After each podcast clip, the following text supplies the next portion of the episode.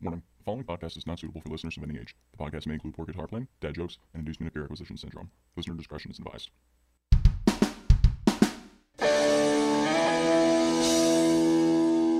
Good morning, good afternoon, or good evening to you whenever you're listening. I'm your host, Carson, and welcome to the Pedals and Pickups podcast. In this podcast, we'll talk about your news in the music industry. We're faster than Internet Explorer, but who isn't? Famous pieces of gear that I'm too broke to buy, famous artists I'll never be able to play like, and recording tips to get your music out to the masses. So, before we start the show, I do owe you guys a little bit of an apology. I'm sorry for being late on this episode.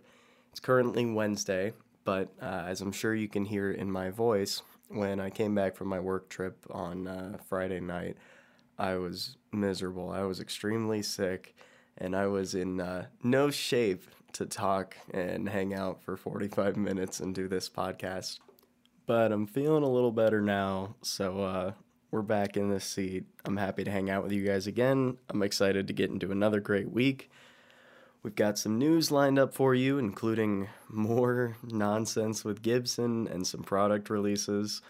We've got uh, the history and modern alternatives to the chorus effect. And then we've got uh, t- Chasing the Tone from uh, Johnny Stevens from The Highly Suspect on the song Lydia. And our recording tip is going to be Where does your tone come from? Spooky, mystical, right? Mine comes from uh, blood sacrifices, but you know, oh God, that was that was dark. This is a family-friendly podcast for the most part. Jumping into our news this week, Dean has received a cease and desist order on productions of their V, Z, and Grand Sport models it honestly feels like since this show's inception, uh, every other week we've been talking about Gibson doing some legal antics, and they are back at it again like clockwork. So, a court injunction was uh, issued after some litigation between Gibson and Dean's parent company called Armadillo. They're based out of Florida. Uh, Dean can no longer produce anything with an ES, SG, Flying V, or Explorer body style, which the V and Z uh, fit that category. The lawsuit was filed on the basis of Gibson essentially claiming Dean was attempting to mislead customers into believing guitars shaped similarly to Gibson models were somehow affiliated with or endorsed by Gibson. I don't know about you, but anybody that's going to drop, you know, more than 200 bucks on a guitar probably probably would not confuse Dean guitars with uh, Gibson guitars. You know, not to mention, it's not like it's a new thing. The V and the Z models have been around since 1976. Like, it's not. I, I don't. I feel like that argument is a straw man argument, but you know, it's Gibson. Uh, Gibson sees this as not only a win for them, but for guitar enthusiasts across the earth who support true American brands, as uh, as they put it. God, you ever you ever have somebody speak for you and and you're looking at them while they're doing it and you're like that's not what I think. That's not what I want. It's really not. You're misinterpreting it but they just keep talking. That's what this feels like uh, Dean can also no longer use the terms hummingbird and modern modern modern I don't know it's modern with an e at the end I'm not that smart uh, nor the dove wing headstock shape. So they can't use any of that anymore. My buddy and I were actually talking about Gibson's recent uh, lawsuit crusade that they got going on the other day. And it seems like a new saying is in order. Anytime something breaks, anytime that your guitar is uh, held up in customs for not being true Gibson, well, should have played authentic. Should have played authentic. God, that's terrible. Inside jokes are only really funny to the people you make them with, right? I don't know. If you guys like it, let me know. um, so, what does this hold for the future? I mean, will we see a new era of lawsuit guitars? And of course, you know, lawsuit guitars, it refers mostly to like Japanese, um, namely Ibanez, uh, imports of the 60s and the 70s. These guitars featured the same shapes and designs as popular Fender, Gibson, and Rickenbacker models, uh, with the only cosmetic change being the name it, it's not anything close to the Dean situation, like look up lawsuit era Ibanez and you'll see what I'm talking about. Axiom was another brand that did a lot of them. It's literally a Les Paul to a T in terms of the cosmetics, just with a different name on the headstock. Uh, lawsuit guitars, you know, the of the 60s and 70s, they were typically made of like somewhat lower quality parts, like you have pot metal alloy hardware, you have lower quality electronics, plywood for bodies and caps, uh, but they were a low cost import to budget musicians at a time where like the late 60s and the 70s the quality of larger name brands began to suffer somewhat and uh, these import guitars were a way to get lower quality but something that still looked the same.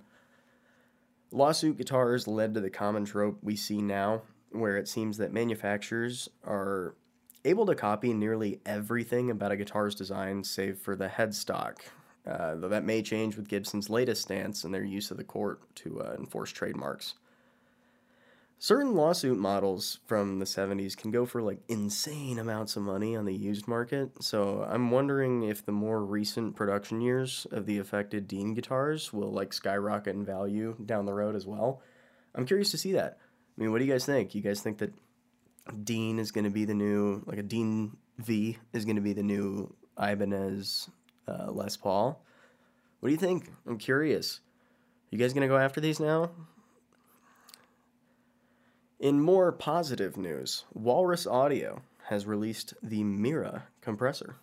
So I'm a huge fan of Walrus Audio. Like I'm not even gonna lie, I have their stickers over all my guitar cases, all kinds of nonsense. Everything that they put out, uh, it seems to be very durable, really good quality, and it sounds extremely professional.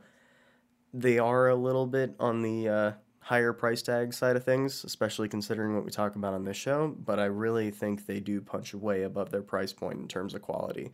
It's worth it what you're paying for a Walrus pedal, in my opinion. Uh, Walrus does already have a compressor in their lineup. It's uh, based on the 1176 and it's called the Deep 6. And it's got three different versions to it. Um, I have the Deep 6 V3 that I use on my metal board, and I absolutely love it. The Mira is a new optical compressor that they're offering. Uh, as far as I know, it's the first optical compressor Walrus has released. It uses an LED that's chained to the input, and as the signal gets louder, the LED brightens, causes an optical cell to clamp down on the amplitude, and it provides the compression set by the controls. So that's essentially how your optocomp is working.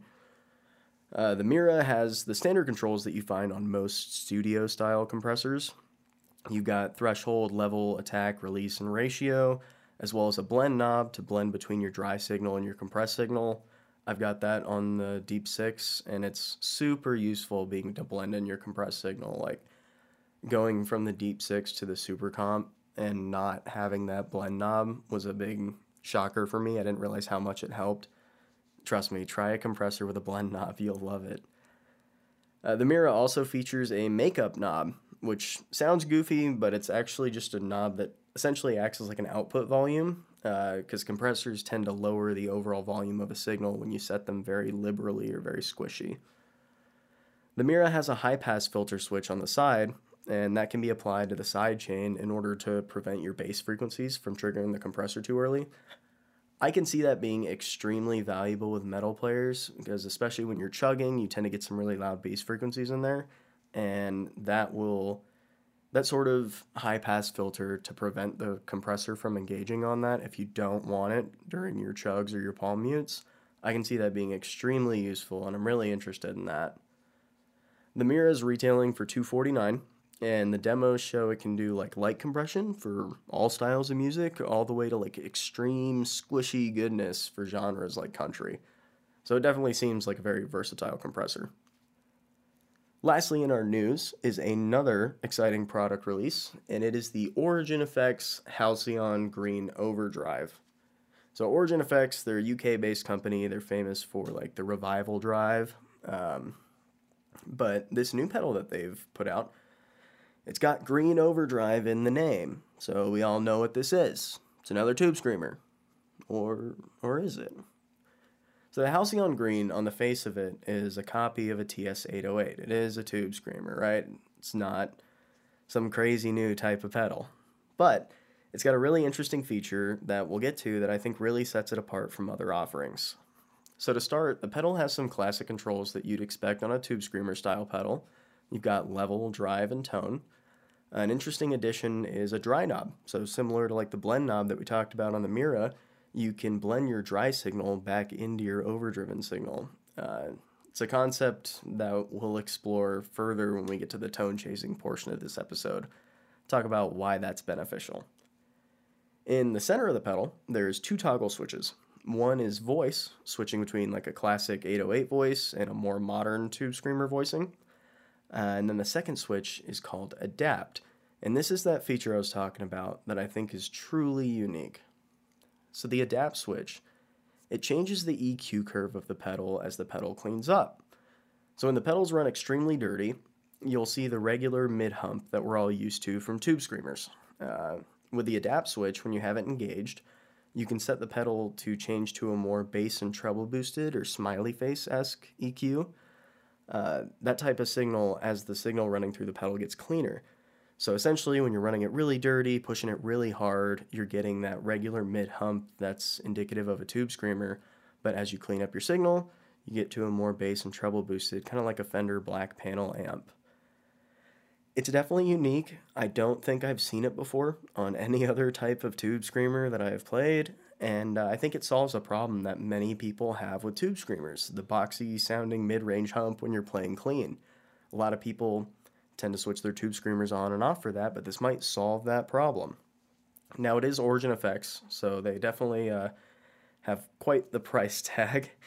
The Halcyon Green Overdrive is retailing for 300 bucks. So if you want a smart tube screamer to match your smart thermostat, smart doorbell, smart car, pick one up today. Check it out. Let me know how you like it. Curious. So the famous gear that we're going to be going over this week is chorus. So what is chorus? Well, Chorus sounds easy enough, to be honest with you. Uh, what is a chorus but a bunch of voices singing the same thing together at once? That's essentially what your guitar effect is doing, right? I mean, chorus as an effect is typically accomplished by multiplying a signal a given number of times and slightly delaying each copy. Most chorus effects will usually use what's called an LFO or a low frequency oscillator, and that modulates the pitch of the copies slightly and that generates some movement and adds some lushness to the signal. Chorus is very similar to flanger, and in a more limited way, analog delay, but there's a lack of feedback and a very short delay time on the repeats with a chorus pedal compared to the other two. As with almost any effect now, there are both analog and digital chorus pedals available. Uh, analog pedals typically use BBDs or bucket brigade devices. Uh, it's a type of chip that's typically found in analog delays, while digital pedals use a chip to create the chorus effect, a computer chip. So let's talk about the history of chorus, right? Where did it come from? The first variations of chorus weren't really chorus as we'd consider them with an effect, but more of the traditional sense of chorus, just copying a signal. Uh, you start to see Sam, uh, Hammond organs. Uh, they, in the first half of the 20th century, they have the option to duplicate the signal once and place it slightly out of tune and behind the real signal. So that's the beginning of this effect, right? That's setting the stage for it. Uh, later on in the 60s, studios actually begin to do this. So they take tapes, they copy them, and they play them back over the original tape, slightly detuned and then delayed once again, just a little bit. Uh, the most famous use of this type of chorus, which is referred to as ADT, or automatic double tracking, was used by the Beatles at Abbey Road in 1966. The first iteration of chorus as an actual guitar effect. Here's where it gets fun. This was the integrated chorus circuit in the JC120 amplifier made by Roland, uh, JC standing for Jazz Chorus in 1975. The JC models are still extremely popular solid state amps today. They're very clean, they make great pl- pedal platforms. So if you're a pedal junkie like me and you're really only looking for, for one amp that's super reliable and lets your pedal shine, Roland Jazz Chorus is a way to go. Easily. Arguably, the first chorus effect pedal was the Boss CE1, and it was released shortly after that in 1976. The CE1 was literally the same circuit from the JC120 ripped out and thrown in a pedal. Uh, 1976, we also see the TC Electronic Stereo Chorus Plus. It's a multi effect that contained a stereo chorus, a flanger, and a vibrato, uh, though the vibrato wasn't under that name. They called it like pitch modulation or something. Uh, after this, we see the Boss CE2 in 1979, an updated, smaller version of the CE1. It was a mono chorus designed specifically for guitarists it's a really simple two knob affair. It's still in production today, including with the updated Waza Craft line. That same year, 1979, we see arguably one of the most famous chorus pedals ever released, made popular by one Kurt Cobain of Nirvana. Uh, at that time, it was called the Electro-Harmonix Clone Theory, or as you can guess, as we've now come to know it, the small clone. The small clone has a single knob for rate which is the speed at which the copies change pitch, and a slider switch for depth. That's the amount of detuning in the copies. So, sit with me here, humor me. Let's take a look back into history with the Electro-Harmonix big box reissue of the small clone. Right now, put yourself in that headspace. It's the 70s. A chorus is this brand new, wild effect that not a lot of people have heard before. So we can pretty much play anything with chorus on it and be famous in this decade, right? Like I love to say, it's the 70s. People are just doing whatever. Let's take a listen to the Electro-Harmonix Small Clone.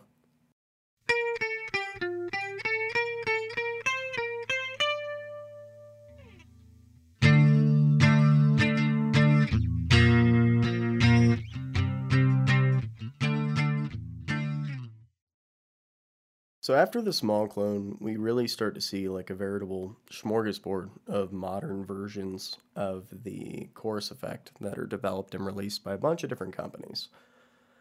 If you're really hungering for chorus, here's some great examples of modern chorus pedals that you can get for yourself. So of course you can get that same pedal I just played, the Electro-Harmonix small clone for 107 bucks. Uh, you can also get the Boss CE2W, that's the Waza Craft version of the CE2 it's a bright blue pedal uh, from Boss's compact line, but it's made in Japan, and just like all the Waza Craft line, it's got that special slider switch that you have the custom mode on it. Sounds really cool. But once again, you're definitely paying for it. It's 229 bucks.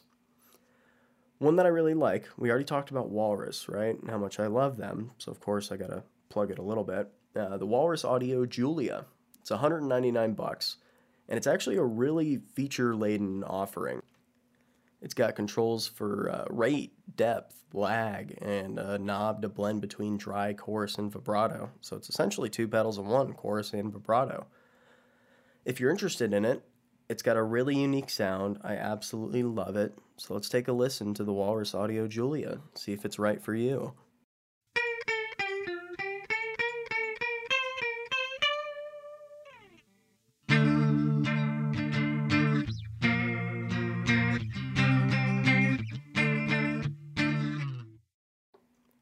Another great option for chorus is the TC Electronic Corona Chorus. It's 109 bucks. It's got four controls for speed, depth, effects level, and tone, as well as a tone print functionality. So if you're interested in that tone print functionality, it's it's super cool. You uh, you take your phone, you download this app, and then you hold it near your guitar's pickups, and it makes some interference that uh, does the setting for you digitally. Super cool. Um, a very polarizing option is the MXR analog chorus at 99 bucks. Now, I personally like it. Uh, some people claim it has tone suck, but I've never noticed it with my rig or anything I've tried it with. It's got controls for level, rate, depth, as well as a two band high and low EQ, so it's super versatile and super useful. Let's go ahead and take a listen to it so you can see how it sounds. Once again, this is the MXR analog chorus, and it's the most wallet friendly option on this list that I recommend.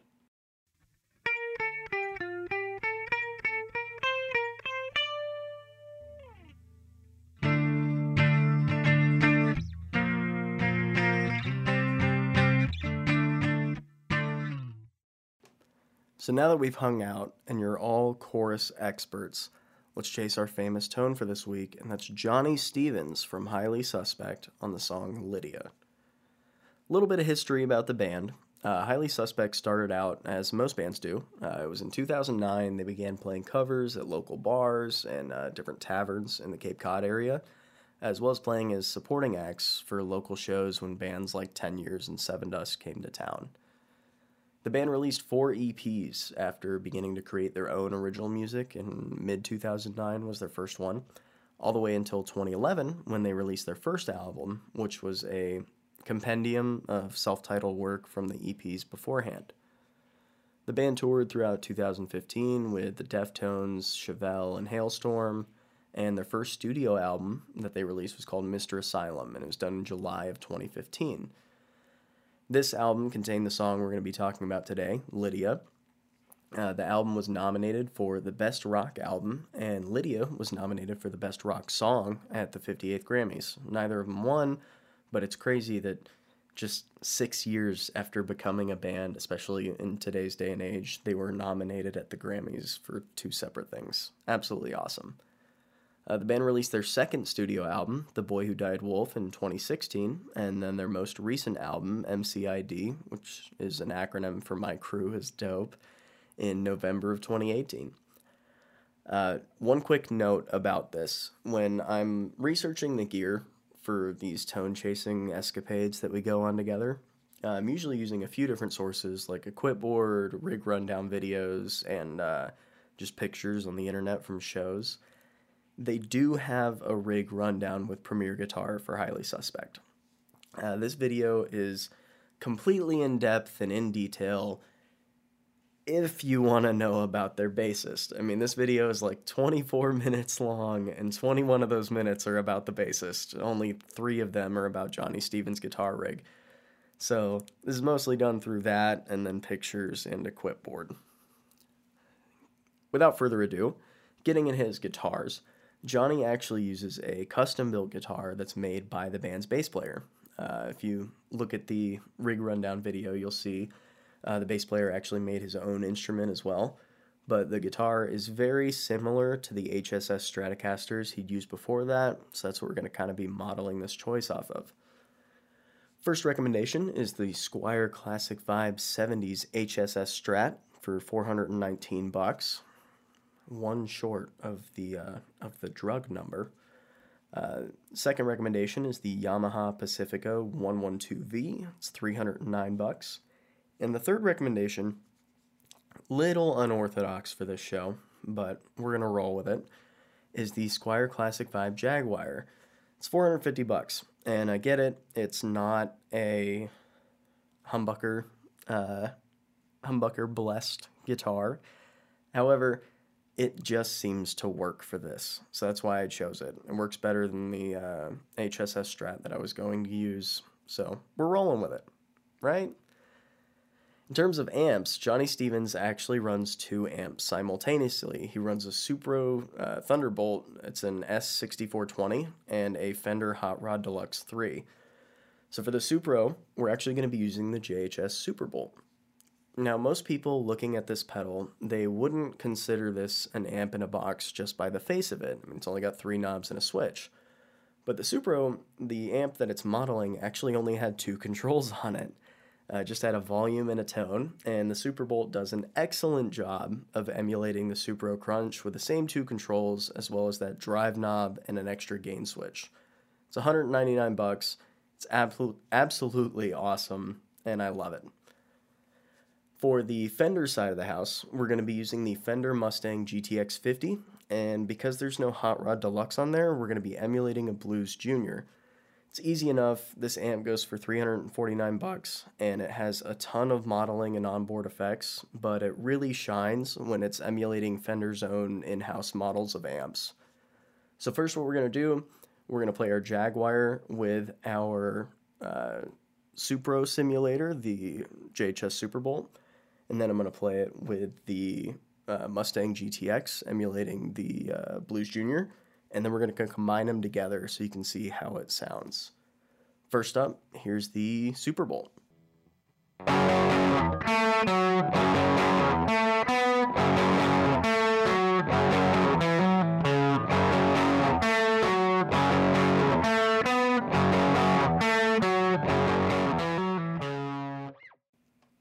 Next up, here's the Mustang GTX emulating a Blues Junior.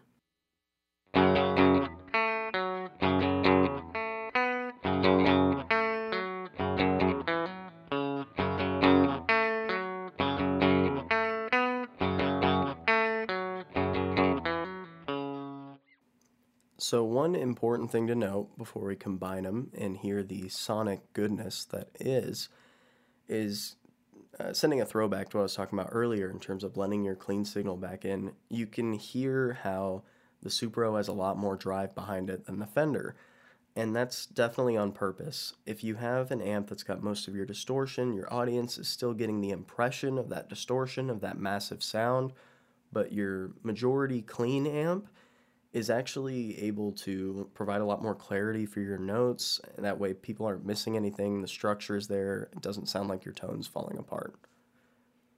Now that we've got the nerdiness out of the way, what you've all been waiting for, let's run both of these amps together and see what it sounds like.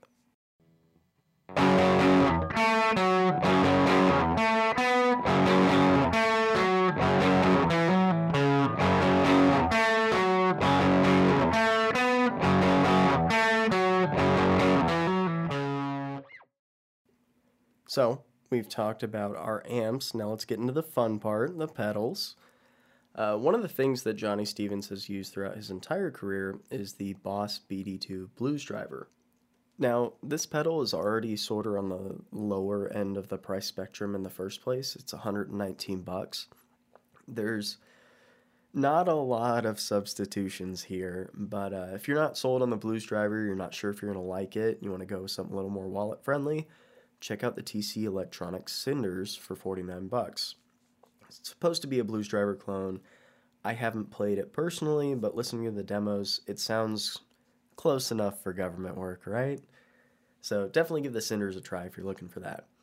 However, let's take a listen to what the Blues Driver sounds like pushing the front of our two amps together.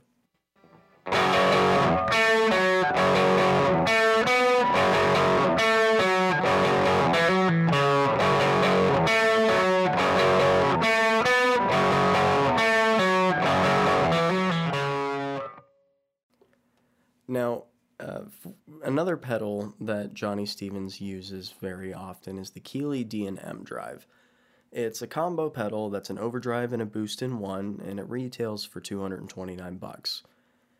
For the purposes of this demo, if you're approaching it the same way that I am, uh, I'm using the gain from the JHS Superbolt, and it does a great job of hitting that drive that Johnny Stevens is using the D&M for. It does it just right.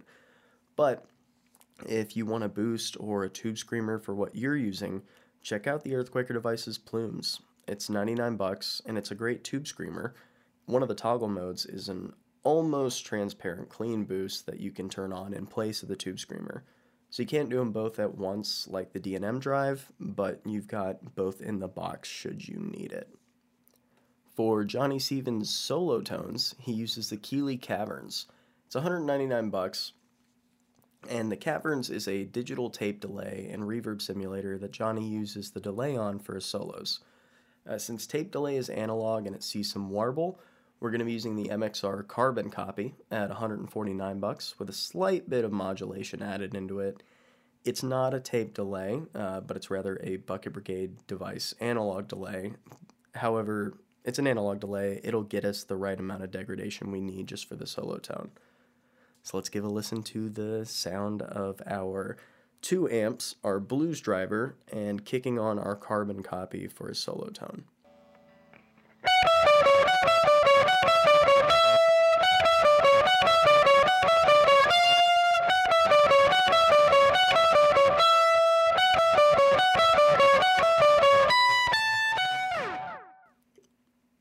Uh, there is a slight smattering of reverb on all of that, and it's from the onboard reverb of the Fender amp. It's the same way Johnny's getting his. So if you're using an actual Fender amp or if you're using the GTX, you're just going to want to set the amp reverb to about 7. Now that we've gotten through our tone chasing for this episode, let's talk about where our tone comes from. So, you know, one of the big sections that we do every episode is tone chasing. But where's the majority of it from? If you are constrained by a pretty tight budget, what should you aim for to get the closest? Now, the where does your tone come from argument, it's an argument that's nearly as old as guitars themselves. Uh, there's many different people that claim that your tone comes from your guitar, the wood it's made of, your pickups, your amps, your pedals, or even simply your fingers. Though the fingers argument, that's a more loaded argument that we'll get to. Now, I know that I'm not going to put an end to this argument with a short section of a podcast. But I thought we'd sit down together this week and we would conduct some actual tests to sound scientific to really see what makes a difference. Uh, I've got a pretty big selection of gear here, so I feel like we're fitted enough to get into this together, at least in a in a limited way. So first, let's talk about the guitars themselves. Uh, many people argue that the wood that your guitar is made of will drastically affect your guitar tone, for some background on this, uh, I actually did a paper for a physics class that explored this concept. And what I found through research was that uh, each specific type of wood has a inseparable trait called the bulk modulus. Uh, the bulk modulus is similar to the density, but not exactly the same. And the bulk modulus will actually affect the resonant frequency of the body, which I mean, mathematically, we can prove that it will have some impact on tone, but the question is, how negligible is it? Like mathematically, we can uh, we can prove that we're affected by the gravity of Jupiter, but in everyday life, it doesn't affect us, right? So unfortunately, I don't have two guitars that are exactly the same, save for the type of wood. Uh, however, Glenn Fricker from SMG Studios. He's a great YouTuber and he does an awesome video exploring this with two Harley Benton guitars set up exactly this way. They have the same pickups, the same cut of wood, very similar weight. The only difference is that they're made of two different types of wood. Uh, it's a great video to watch to really test to see if you can hear it. Uh, definitely use some high quality headphones when you're doing it. Don't set yourself up for failure. Uh, he starts by telling you when the guitars are switching back and forth, and then he plays them alone without telling you when they're switching, and then he plays them in a full mix without denoting the switch. I'll be completely honest with you, I genuinely can't hear a difference when they're in a full mix. Uh, it may make a difference playing alone, but I don't personally see tone wood being a huge contributing factor to tone in the mix. And that may get me crucified by the online guitar community, but it's okay. I said it. So, next, let's talk about the pickups. Now, this is a test that we are equipped to perform. Now, I think pickups genuinely do make a tangible difference in the overall tone of your rig. Uh, in this case, I've got two Schecter C1 model guitars with drastically different pickups. I tried to pick the uh, most different pickups I could. Uh, one set is the Seymour Duncan Mayhem set. It's a ceramic magnet passive humbuckers. And the other set is the very classic EMG 8185 active humbucker pairing. In the following demo, you'll hear the two guitars each played clean first and then distorted. So let's start with the C1 that has the Mayhem set using the bridge pickup.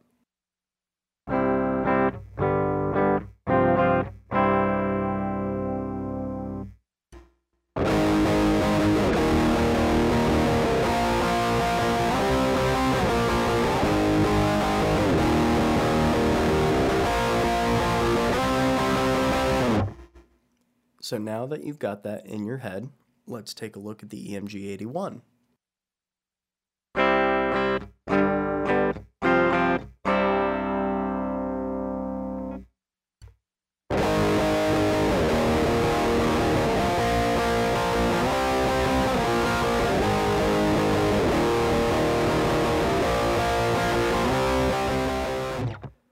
So I don't know about you, but I definitely heard a difference there. I mean, the active pickups, especially when played clean, I always thought they sounded more bright. Um, the word that always comes to mind for me is more airy in terms of active pickups played clean. And then, of course, the distortion. The EMG 81 had a lot more distortion, a lot more breakup. But that's what active pickups are designed to do. There's definitely a tangible difference in your pickups. However, I don't believe that pickups are what affects your tone the most. I think it's the amplifier, and we're going to get into that. So this next component is what, in my personal opinion, provides the bulk of the difference of your tone. It's the amp. Uh, there's a few different things that go into amp tone, though, right? You've got tube versus solid state, you've got voicing, you've got tube choice, if that's applicable to you, uh, not to mention speaker cabinets. So, to demonstrate this, we're going to go back to using the Schecter C1 with the EMGs, mostly because I absolutely love that guitar and I don't get to use my uh, metal guitars enough on the show. But I'm going to first play through an American voiced amp. It's the PRS MT15. Uh, it's Mark Tremonti's signature amplifier. It's supposed to be emulating sort of like a Mesa Boogie tone. And then from there, we'll switch over to an Orange CR120. It's a distinctly British amp. Uh, once again, we'll pay, play both of them clean and distorted. So here we have the active Schecter going through the MT15.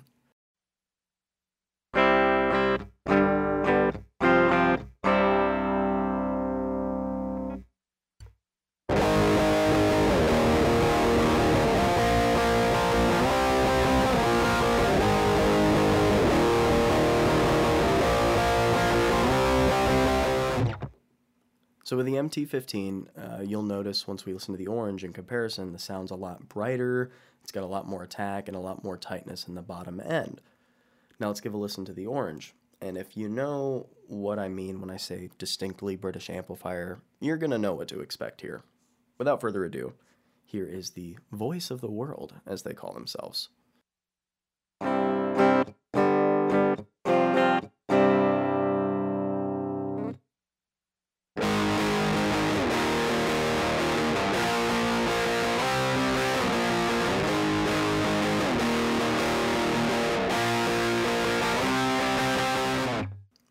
So the orange, it's definitely it's got a lot more low end. It's going to be a lot more chuggy, and it's going to have a lot looser and full sounding bottom end to it. And I'm sure you could hear that from the demo. There's a lot more difference, in my opinion, between amplifiers than there are between pickups, and uh, I'm sure you can definitely tell a much larger difference between amps and uh, tone woods if you watch Glenn Fricker's video. If you decide to go check that out. So when it comes to talking about pedals, um, they undoubtedly have a large effect on your tone. I mean, I feel like uh, this sort of argument is an absolute no-brainer, saying that oh well, pedals affect your tone the most. Like, of course they do.